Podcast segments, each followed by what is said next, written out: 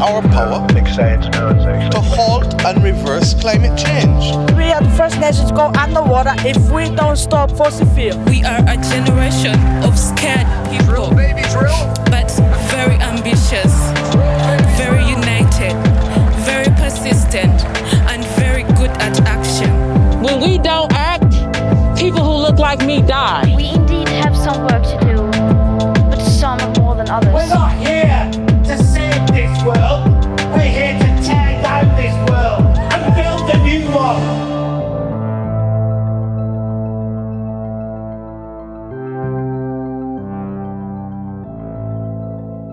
Welcome to the fifth episode of Planet B Everything Must Change, a podcast that explores the key pillars of a globally just Green New Deal. I'm your host, Dalia Gebrial, and in this episode, we'll be looking at migration, a topic that has filled endless newspaper columns and media segments over the years, becoming a controversial and often misunderstood issue in the story of climate breakdown. From being forced to evacuate in the wake of an extreme weather event to being slowly driven out by environmental decay, climate breakdown has become a driving factor in mass displacement around the world. Over the next hour, we'll be hearing from a truly star studded lineup of guests who will talk us through the politics of migration in an era of climate crisis. Together, we will break through the conceptual borders of existing Green New Deals and think about what it really means to go beyond the limitations of national politics. We'll hear about what climate displacement actually looks like on the ground and consider how these stories are currently being weaponized by the far right. We'll examine some of the solutions that are already on the table and ask how our global Green New Deal can truly ensure that people not only have a right to move with dignity, but a right to meaningfully remain where they live. As always, a quick reminder from me to check out the book on which we have based this podcast series. It's called Perspectives on a Global Green New Deal, and you can order your copy for free at www.global-gnd.com. Experts believe millions of people will be displaced by climate change over the next half century. The Bangladesh government estimates that nearly 6 million people are displaced each year due to river erosions. Most climate migrants were fishermen or farmers. They've seen their homes, livelihoods, even their land disappear. Over 60 unaccompanied migrant children being held at the San Diego Convention Center have tested positive for COVID 19. In Central America, we're seeing how these storms can lead to risky decisions. So Juan, he uh, lives in a place called Tizamarte. It's in uh, what is known as the dry corridor, a swath of land that extends through much of Central America and places like Guatemala, El Salvador, Honduras, um, where people are seeing more arid conditions, more the seasons are scrambling more, the rain has become less reliable. And in Juan's case, uh, in his community, that's that's what happened. In Perspectives on a Global Green New Deal, journalist Todd Miller, based in Tucson, Arizona, wrote about the story of 16 year old Juan de Leon Gutierrez. Juan was forced out of his hometown of Tizamarte, Guatemala, by droughts and made the treacherous journey across the border into the US in April 2019. There was two places where where you could see the impacts of this. One was in the family's milpa, which is their small, like a plot where they grow corn and beans, and uh, there was not enough rain uh, to irrigate the crops, and um, so the crops are wilting. And then the second thing was that Juan was working at a coffee plantation and getting a meager three dollars a day for that work. But the droughts were affecting the the coffee production there as well. So he wasn't even getting he wasn't even able to make any money doing that. It got to a point where there was a crisis in the family, there was a crisis in the community, and several other people and other families had gone north. Uh, Juan's brother had gone north as well. So he told his mother that um, I'm going to go to the United States um, and I'm going to try to send money back. And so that's what he, he attempted to do. And he ended up going from Guatemala to the United States for, from where he lived was is about 1,500 miles. And, uh, and there's borders with Mexico that you have to cross, which are pretty fortified these days. And then the border with the United States, which is intentionally designed so people have to go through treacherous conditions to get into the United States.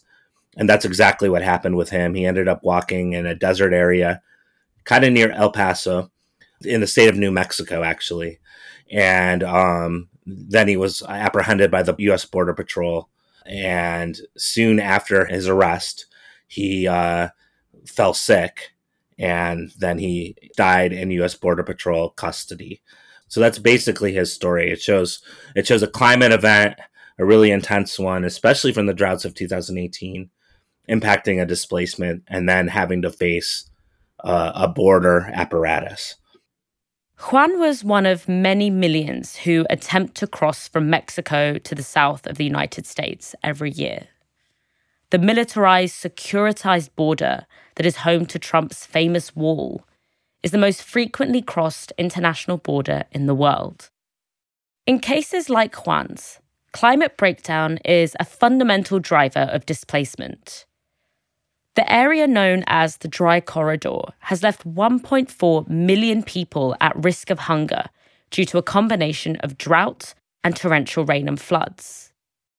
According to the World Food Programme, more than 25% of residents cannot afford basic food supplies, and 30% of those who migrate from the region cite weather as the main cause. As the tragic story of Juan and his family makes clear, climate breakdown can drive displacement in many ways. Whether it's the destruction of homes and subsistence livelihoods, or the increasing scarcity of previously dependable forms of waged work.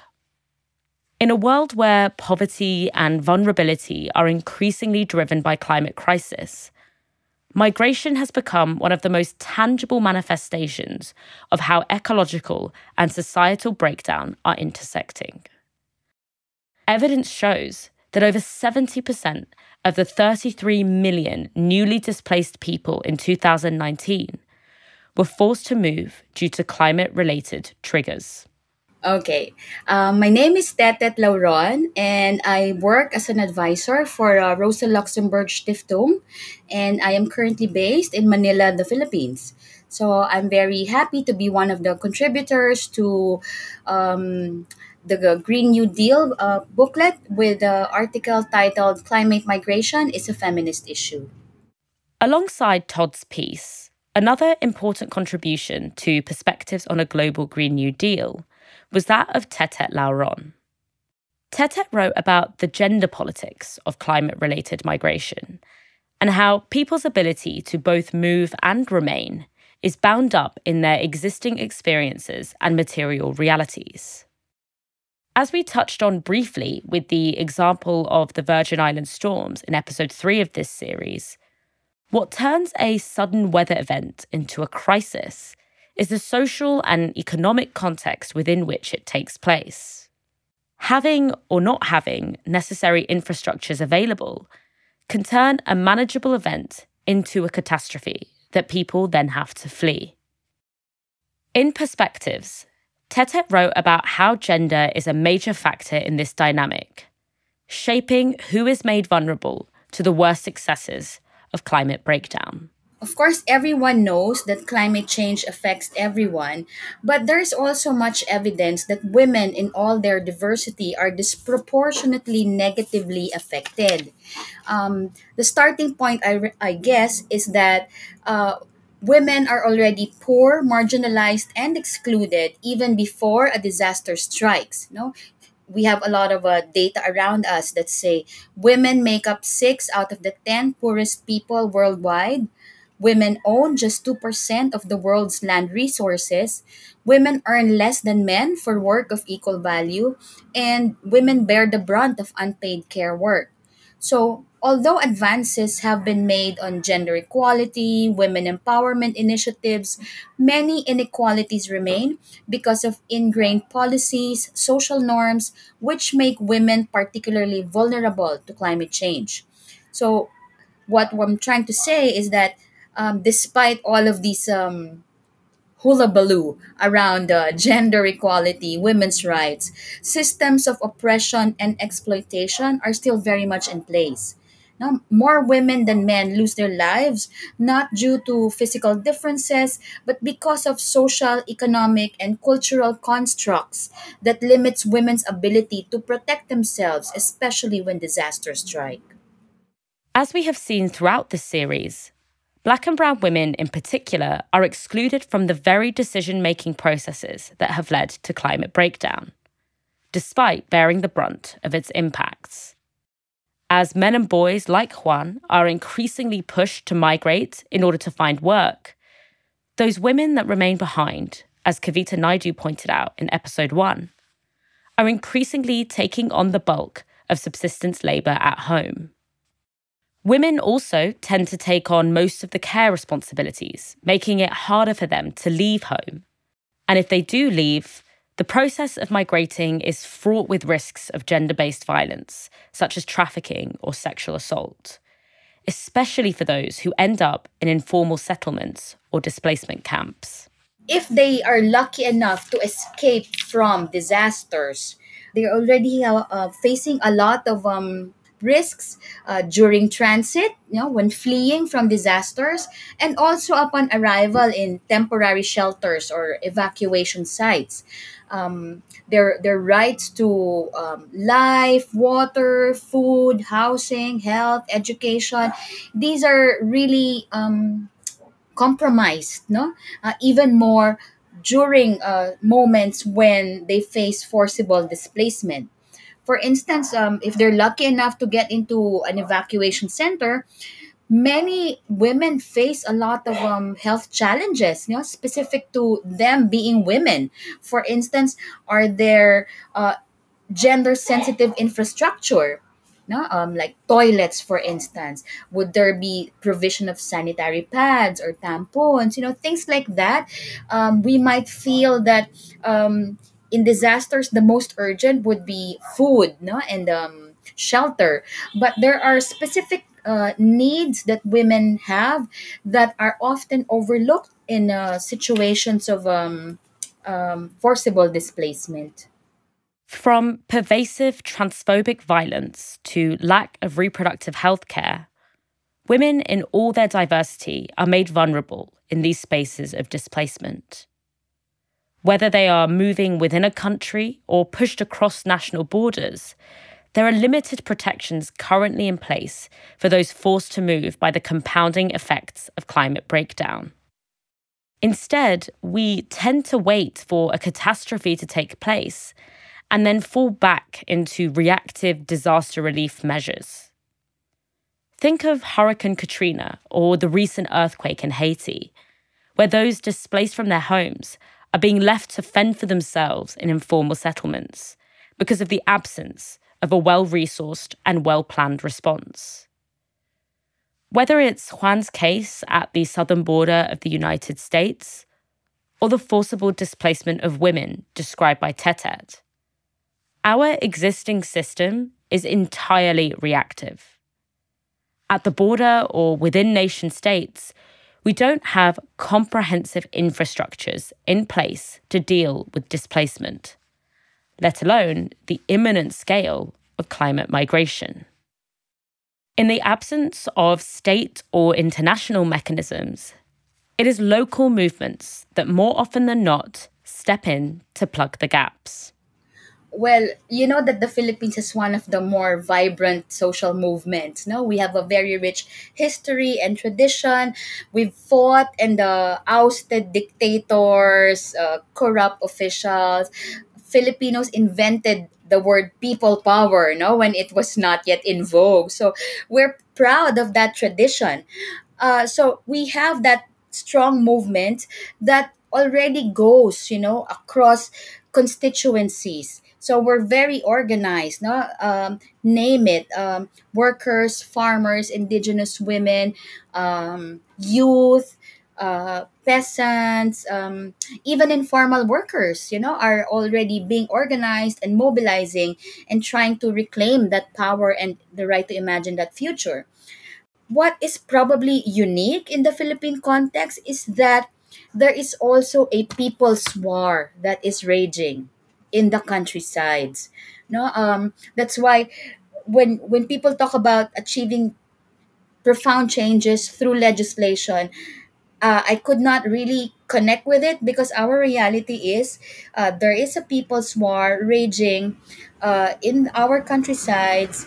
Um, we there is a people's liberation army that is also pushing forward those alternatives and connecting it with climate justice. It's the people's army that the ordinary farmers, displaced people uh, go to in order to protect them from destructive um, extractivist uh, projects like you know mining corporations uh, mega dam projects it's not the establishment military and police that are protecting the people from all of these harmful projects it's actually uh, the People's Liberation Army that are defending people's rights, people's livelihoods, and in this case, you know, the rights of the environment against foreign corporations who want to continue to plunder our resources.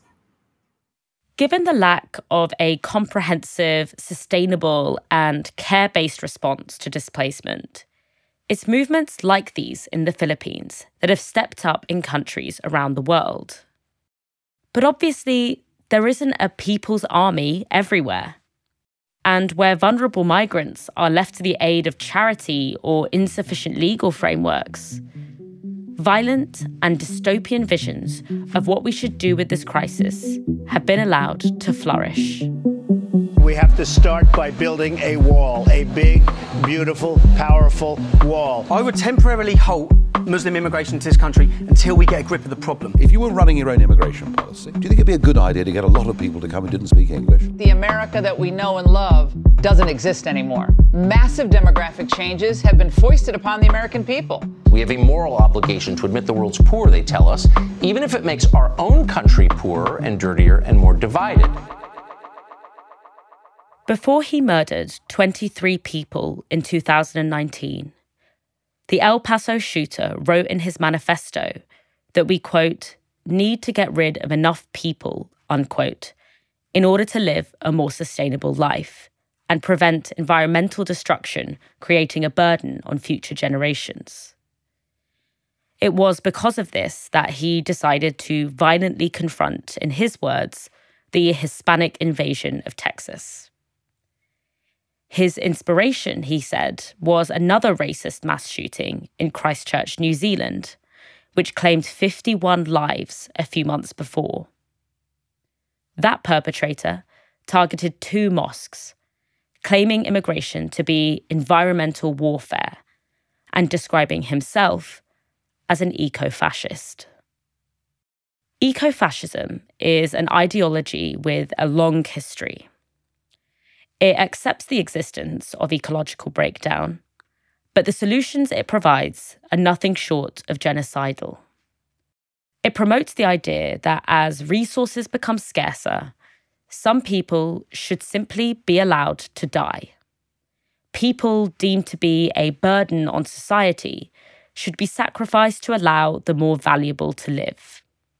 Here, physical and conceptual borders around those who deserve to be protected need to be drawn and fortified. Hi, I'm Harsha Walia. I'm based in Vancouver, unceded Coast Salish territories, lands of the Musqueam, Tsleil-Waututh, and Squamish nations. Um, and I am the author of Border and Rule. Harsha is one of North America's foremost thinkers and organizers on migrants' rights. We asked her to tell us more about the ideology of ecofascism and about how elements of the far right have moved away from climate denial and towards racist bordering as a solution to climate breakdown. we're seeing the rise of ecofascism, where really border controls are becoming central to the ecofascist narrative. And it's kind of shifted from outward climate denial to now actually saying, you know, borders are our greatest weapon in the fight against climate change. Uh, and you know imagery where the the border um, becomes kind of a protector against climate change and these really kind of social darwinian lifeboat malthusian kind of responses which you know again are about gated communities secured borders you know elon musk shooting himself out to space all of this kind of stuff and i think borders become central to that in so many ways one is it becomes central to right wing nationalism. And again, who gets protected, who doesn't, who belongs, who doesn't, you know, who gets to be on this Malthusian lifeboat, uh, and really reinforces the kind of scarcity logic of white entitlement um, and also the, the dominant, right? The dominance of who gets to live, who has the right to life, and who doesn't. So it, it really exacerbates racist nationalisms in that way about who belongs, who doesn't and also, of course, the border becomes a key tool of securing the border. Um, and we see that, you know, in Europe, in Australia, in the United States, in Canada, in India, um, you know, all of these, all of these uh, geographies, all of these countries, all of these um, economic blocks have really made clear that one of their priorities for defense and for border militarization is to secure their borders against climate-induced migration, right? So, where the climate you know, is no longer something to tackle because our life depends on it, but because it's become the latest iteration of the migration crisis, right? And so I think in that sense, thinking about the border, as you said, as you know, central to capitalism, to imperialism, to racist nationalism in an era of escalating climate change, the border becomes a way to resolve all of these. This all sounds pretty dystopian and extreme but it's not as fringe as you might think. The logic that some people must be protected from the effects of climate breakdown and others cannot be has become, in many ways, the default position that many of the most powerful nation states are falling back on. When the Roman Empire fell, uh, it was largely as a result of uncontrolled immigration. You've got a swarm of people coming across the Mediterranean seeking a better life. I want to be clear. Do not come. Do not come. I have no doubt that the fundamental source of all our problems, particularly our environmental problems, is population growth. Responding to mass displacement by just letting people die is the establishment status quo. Think about the ongoing crisis in the Mediterranean, where more than 22,000 people have died since 2000 trying to flee to relative safety within the European Union, many of whom have died by drowning at sea. This death toll is a direct result of EU policy which focuses on trying to discourage people from attempting to migrate, rather than making migration safer. In the absence of adequate and accessible paths to citizenship, people fleeing war, persecution, and economic and environmental degradation are forced to make their journey using riskier and often deadly methods. This strategy does not reduce the number of people trying to migrate. It merely increases the number of lives lost in the process. This is all based in a politics of austerity. Despite being responsible for many of the economic, political, and environmental drivers of displacement, powerful states in the global north claim to not have enough resources to accommodate and care for those forced to flee? In my view, uh, fascism and liberalism, though they're not the same, they feed off of each other, right? And the nation state kind of neoliberal responses, which can often be ones of austerity, if you will, um, feed eco fascism and feed fascism in general because the kind of state liberal austerity responses are very much about scarcity, are very much about who is entitled to what, um, and lead us to believe that there are no other solutions, right? Of course, Thatcher very famously with her Tina refrain would lead us to believe that there is no solution, or in fact, that capitalism is the savior to capitalism, right? With more techno solutionism. Um, and that feeds eco fascism, of course. Um, and I think in Europe, this is um, most stark, where we see fascism generally as, you know, both a uh, response to capitalism and a response to the status quo, in as much as it is fascism um, as a response to uh, anti migrant xenophobia, right? And so I think they work together because um, at the core of austerity responses is anti migrant xenophobia, because the idea of who is entitled to what from the state uh, hinges on the ability to claim some kind of citizenship or status in the state.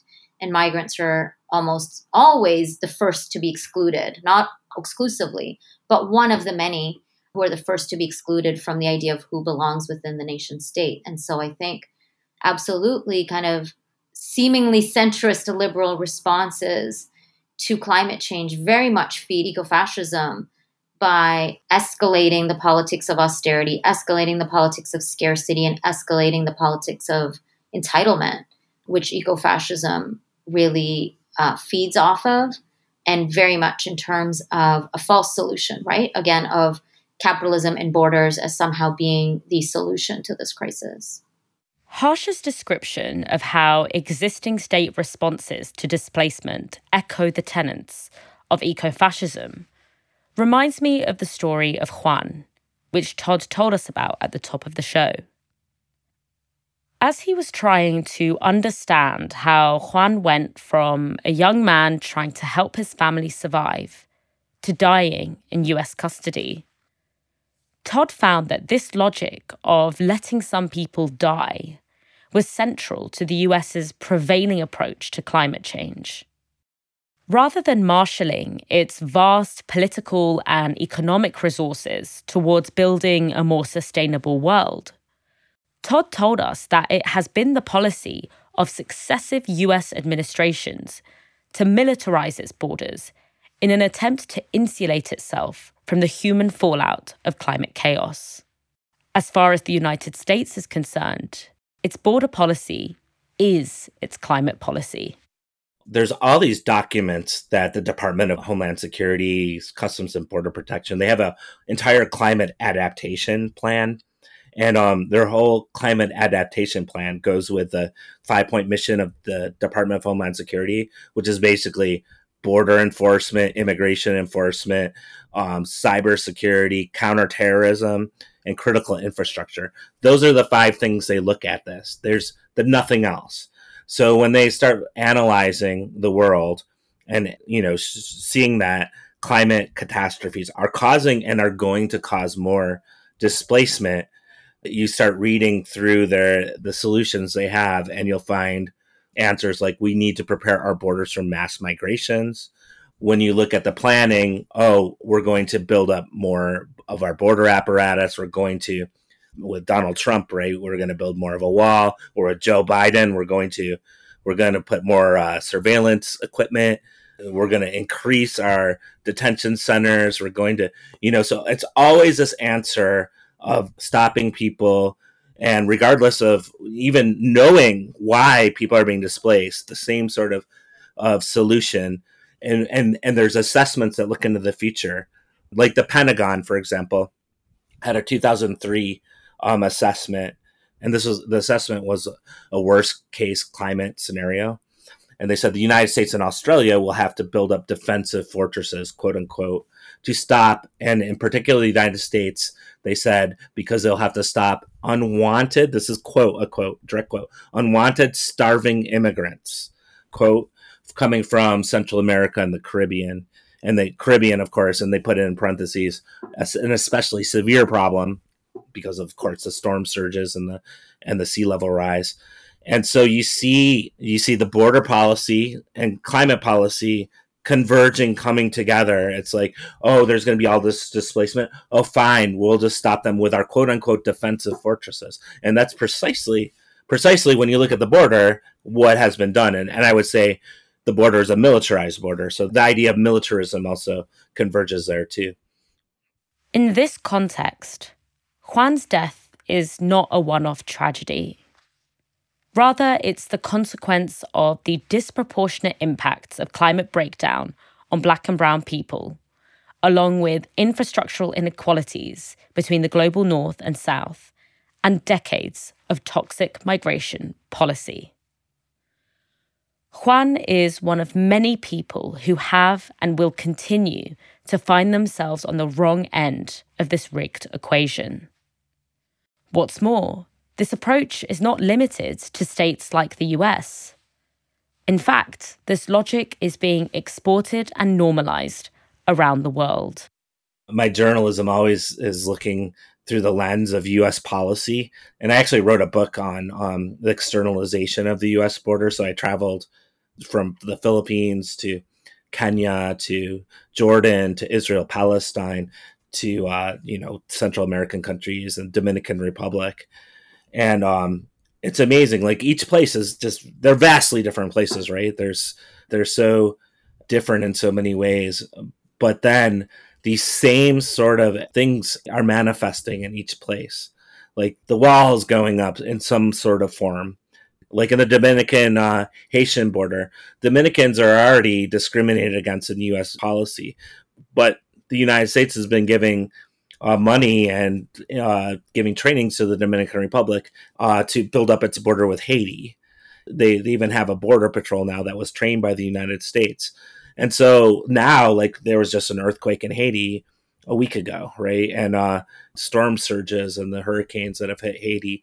And you have the Dominican Republic that is doing almost exactly the same thing as the you know the United States is doing on on its border, and that and you can follow that like the even the Kenyan Somali border, which it seems so far from the United States, following that money there.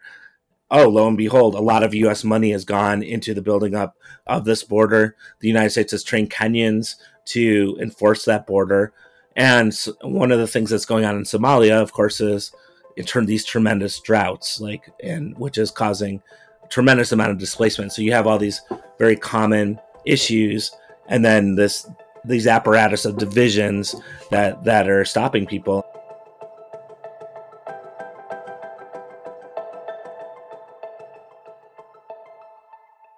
In the face of escalating humanitarian crises and increasing awareness of the risks faced by displaced people, many organizations, including departments within the UN, have proposed creating a legally protected category of climate refugee. Others have suggested developing a climate passport, which would enable those driven from their homes by ecological breakdown to migrate and settle with dignity. For many, this is a more humane and just way of dealing with the unavoidable issue of climate linked displacement. It offers a counter narrative to the current militarized approach of nation states, arguing that those most responsible for climate change should provide a safe home for those whose lives are upended because of it. While climate refugees does not exist in, under international law, it does capture the sense of urgency and vulnerability of populations and the need to act on behalf of those people who have been forced to flee. We have an, uh, an accountability, a responsibility to be doing more to enhance preparedness, protection, support adaptation, not only for those people who are already displaced, but those people who are going to be made increasingly vulnerable in the future. If we know uh, the impact of climate change is real, and if we know that there's going to be tens of millions of people made more vulnerable, then we need to be stepping up our game. Many of these proposals are in their early stages, so there isn't yet a collectively agreed upon or comprehensive definition of who would be classified as a climate refugee. In the most conservative imaginations, a climate refugee is exclusively someone whose home has been either destroyed or eliminated by an extreme weather event. A commonly drawn upon example is that of the Tuvaluan people. who populate a small, low lying Polynesian country between Hawaii and Australia.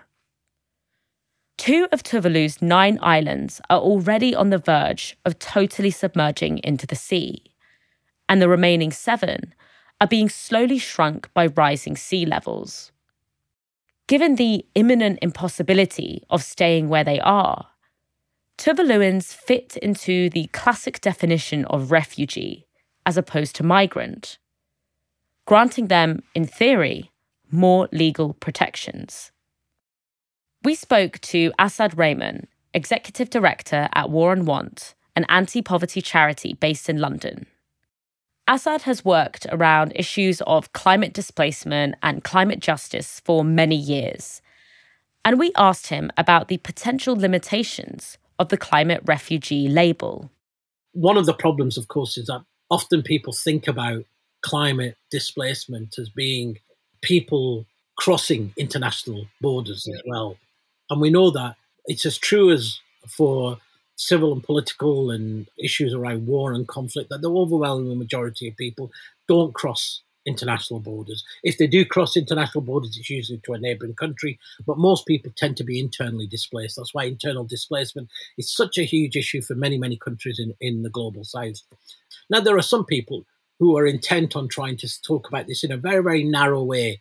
So for them, the issue about climate migration is simply, or climate refugees as they would like to call it, is talking about um, a very, very narrow subset of people, largely based on small islands where it's sea level rise that is destroying people's homes, where people are basically lack the ability to be able to have any mobility within their own country. And people want to talk about them as being, you know, when we talk about climate induced migration, it's those people because there is no possibility of their return. Rather than trying to talk about climate induced migration in a more holistic way, which talks about recognizing that the decisions that people make to move are as much linked to people's economic capacity as they are to the extreme weather. So we can see, for example, through many studies that the patterns of, of displacement um, are not one sudden onset extreme weather event and you see a mass movement of people. Of course, there are some examples of that. You know, Hurricane Katrina, for example, in New Orleans, a million people move. But even that story is as much about that people were living in poor communities with lack of resources, Yeah. and that forced their displacement. Um, but for people in the global south, without the ability of being in one of the richest countries in the world, it often means that people first move actually not very, very far from where the impacts or where they were originally living because they move to family networks Mm. or to their own social networks, which tends to be small towns, villages, other family people, very, very close by. And then people make decisions, even in that vulnerability, to do other things like they will sell their livestock, they will use their savings, they will take other measures before the idea of actually moving. Um, and even then, in terms of the movement, Yeah. often for families, it's more a question of one person moves on behalf of the whole family. That one person would go to see work in the city, try and send remittances back to give the family economic security because families don't and communities don't want to be displaced from where they are and from where they live. And so displacement in its broader sense, this idea of a whole bunch of people moving is actually there's lots of different displacements all taking place. As Asad argues, defining what a climate refugee is is deeply political, especially when it comes to dealing with the vast majority of those who are displaced for complex and overlapping reasons.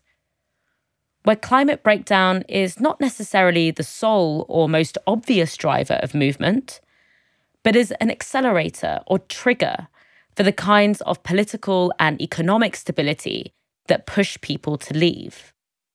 In other words, whoever gets to define what a climate refugee is has all the power. there are parts of our movement that have used the word climate refugee because they think it's convenient, you know, maybe it'll elicit a bit more sympathy from citizens of the global north if they talk about them as being refugees. um, or we don't want to talk about them as migrants because you know the connotation of migrant is toxic in the global north. But for people in the global south, so we're not refugees. You know, we're not fleeing persecution.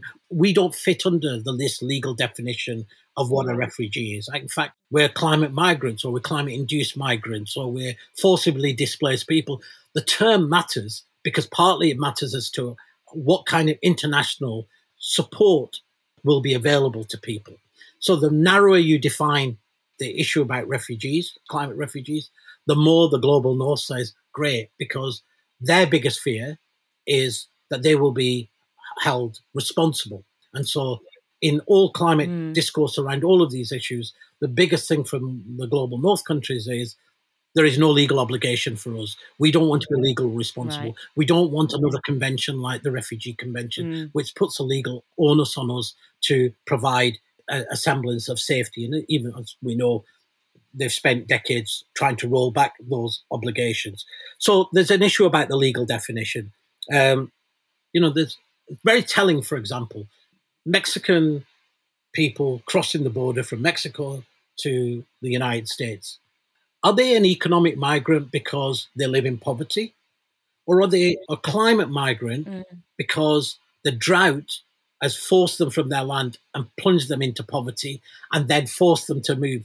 And so the question about uh, these these two terms yeah. becomes a really important political one. Um, and so I think for us as progressives, the question about how we make sure that the economic as well as the environmental are connected in how we define what is ultimately forced climate migration, right? Because people aren't moving because of choice, they're being forced. And that force isn't also mm. simply about some natural act of God, right? There is a, a dynamic as to who is forcing them, who is therefore culpable, and who is therefore legally responsible for them. Given the already toxic conversations surrounding migration, which divides migrants into good and bad, authentic and bogus, innocent refugees, and burdensome economic migrants. This desire to categorize, even in an attempt to protect the most vulnerable displaced people, could potentially set a worrying precedent. Under this rubric, it's not clear that someone like Juan would have been protected by the category of climate refugee. If used, as Asad described, as a way of limiting the responsibility of powerful nations for the effects of climate breakdown, Juan and many others like him would still find themselves unprotected, scapegoated, and in many cases left to die. What's more, as Asad explained, the majority of people displaced by the effects of climate breakdown never actually cross a border. They are internally displaced, yet face similar issues of dispossession and precarity. They are pushed to the margins economically and often end up struggling to survive in informal settlements. Most of this internal displacement happens in global south countries who, as we've learned, have been denied the resources they need to cope with these upheavals. Despite doing far more to cause climate change, states in the global north have not provided the level of climate financing needed to resource infrastructures of resilience and adaptation in countries on the front line. Instead, they invest in violent borders to keep the problem off their shores. Migration policy in a global Green New Deal therefore has to start before the border. It has to include a reparative dimension, a way of ensuring that people have the resources to adapt in the way they choose. The removal of loan conditions that require austerity, the cancellation of debt, and the provision of substantive climate financing could fund universal global access to social protection measures, making the choice to leave or stay a genuine one. Clearly, the question has to be so much more than how many climate refugees do we let in? but rather how do we work together to make the world hospitable for all, enshrining a global right to remain as well as a right to move with dignity. So, first of all, the fact that it's global and therefore it doesn't retreat behind the nation state is a really, really critical uh, dimension. Uh, secondly, in terms of a global Green New Deal, when it looks at, for example, about climate induced migration or displacement, it doesn't simply look at in terms of legal protection.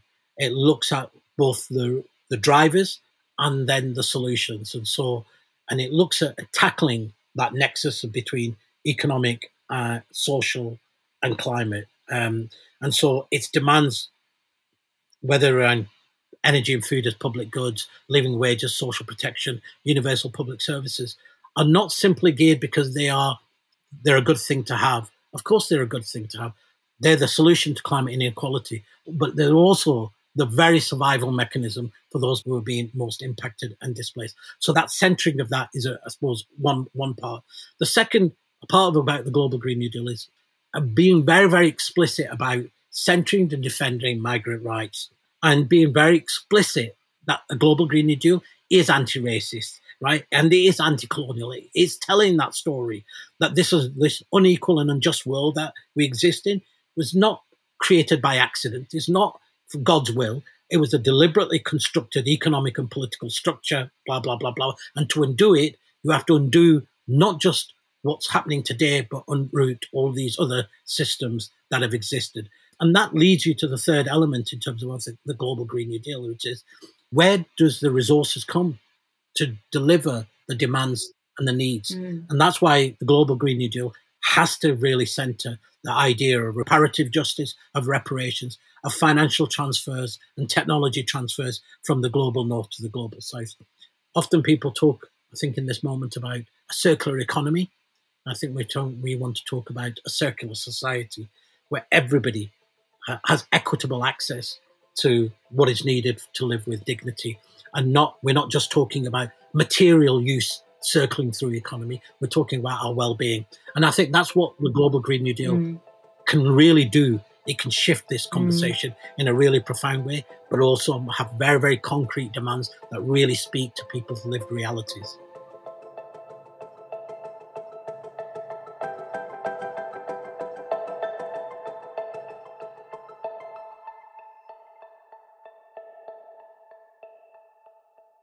Investing in infrastructures of care and resilience will be essential to ensuring that nobody is forced to move due to the cascading effects of ecological breakdown.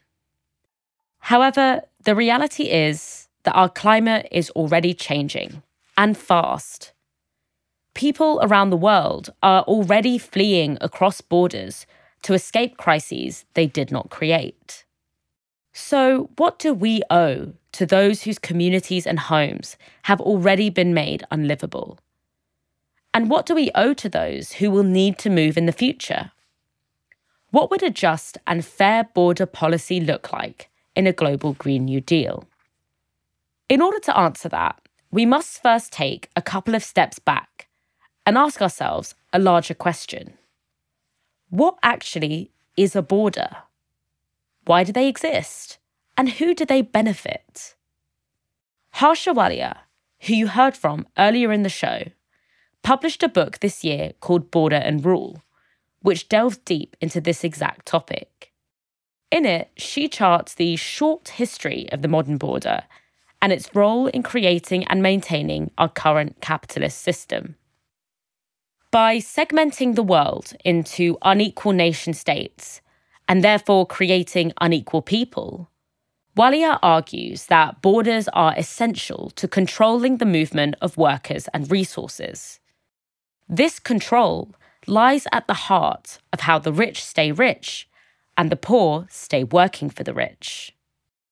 We asked her to tell us a bit more about how borders are created and enforced to protect capital rather than people what I think is crucial in the context of the work of borders today is I think it's inseparable from racial capitalism and imperialism, which is that we know that state borders today literally were created in order to maintain territory for empire especially in the kind of you know 1700s to 1900s that really was the key function. Um, so to control territory and also to control labor.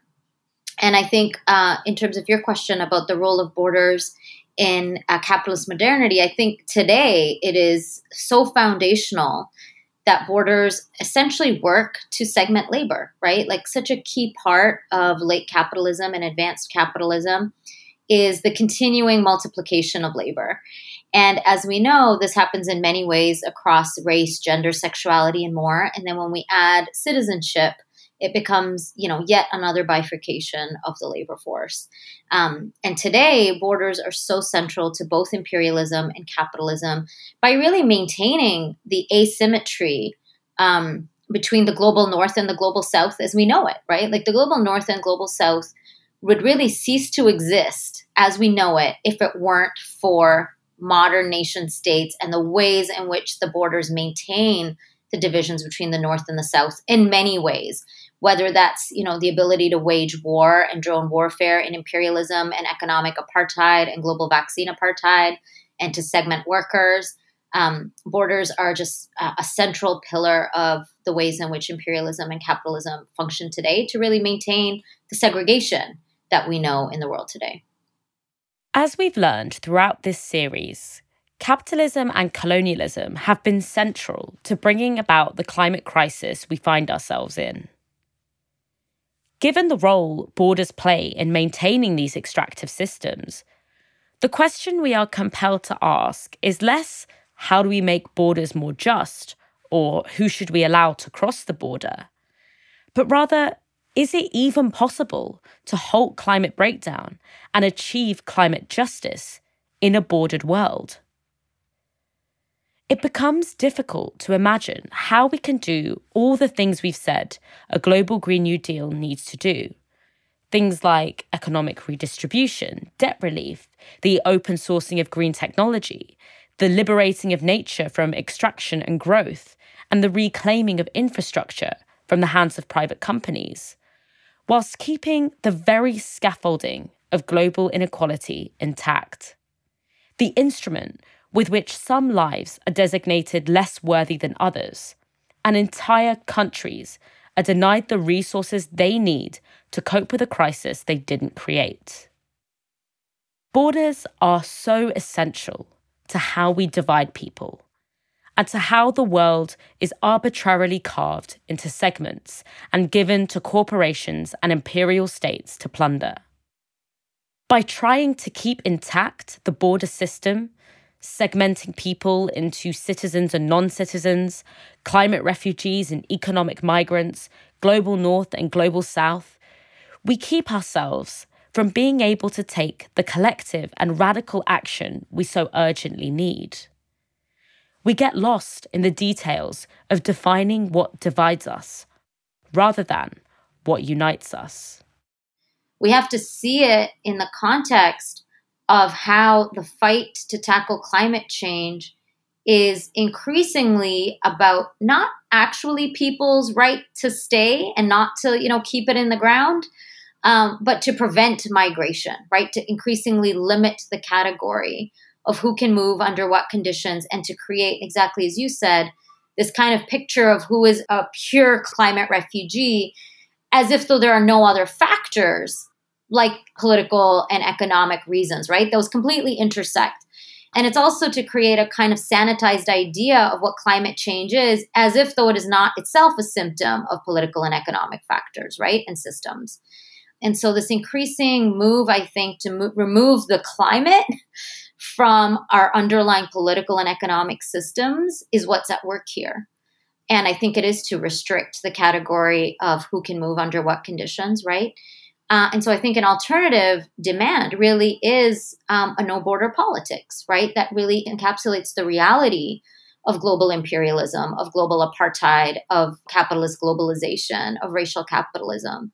Um, that is the only solution to the world that we live in. It's not to increasingly segment people into categories of people, um, but to turn the gaze onto the state, to turn the gaze onto the global systems of apartheid that we live under, and to demand no borders. And, you know, a no border politics I want to emphasize is different than an open border politics, right? An open border politics assumes that the world remains as is and we just open up the border. A no border politics is to see these interrelated systems, right? And to understand that the freedom to stay and the freedom to move are corollaries of each other. It's not just about people being on the move, but it's about dismantling racial capitalism, dismantling imperialism, such that the divisions between the North and the South no longer exist, right? Such that class no longer exists um, such that we no longer live in a capitalist system, such that militaries are dismantled and prisons are dismantled. And so I think a no border politics is more expansive in that it sees these systems as interrelated and doesn't just kind of play to um, really dangerous reformist solutions that continues to uh, differentiate and create categories of people. Of course, it's a controversial claim. In increasingly unstable and confusing times, national identity has become a reassuring anchor for many people.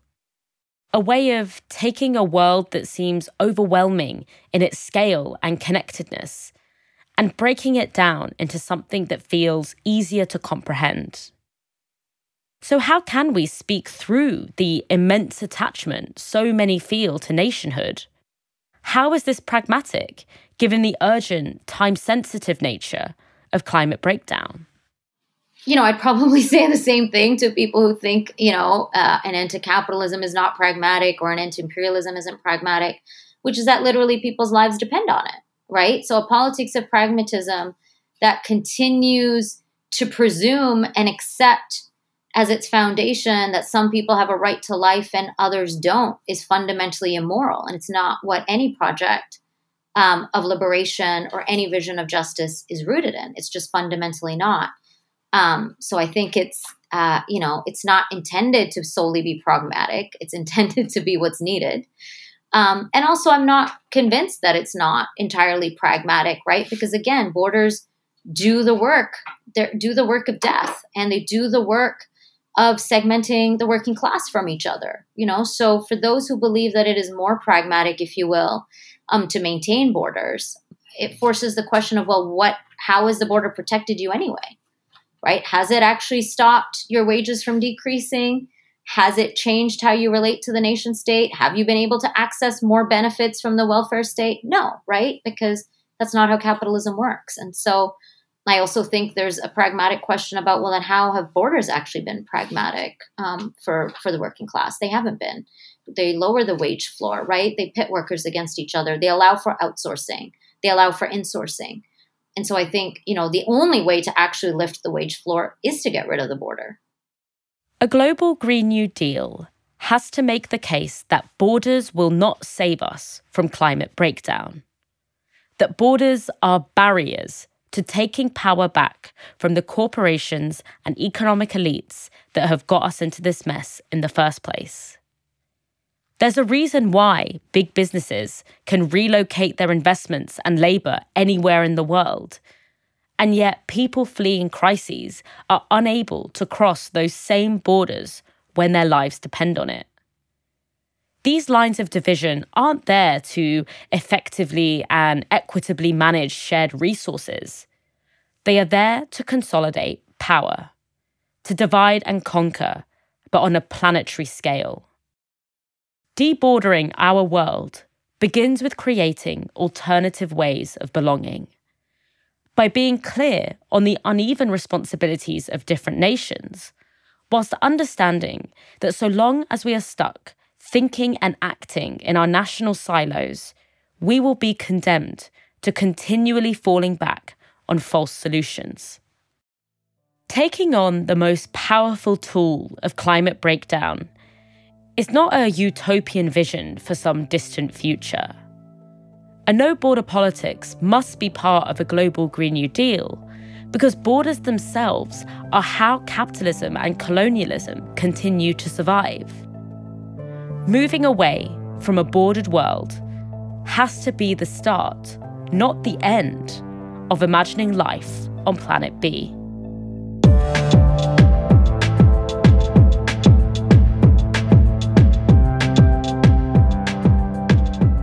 Thank you for listening to Planet B. This series was produced by Freddie Stewart and made possible by the generosity of the Rosa Luxemburg Stiftung. This episode was written by Dalia Gebrial and Freddie Stewart. The music and sound was produced by Ben Heidemann, and the podcast artwork was designed by Tamika George and Pietro Garone. Just one final reminder that you can order a free copy of Perspectives on a Global Green New Deal, the illustrated book on which this series is based, at www.global-gnd.com. You'll find the next documentary episode of Planet B right here on Novara Media at the same time in the same place next week. And stay tuned for extended editions of our guest interviews, which we'll be publishing as bonus content.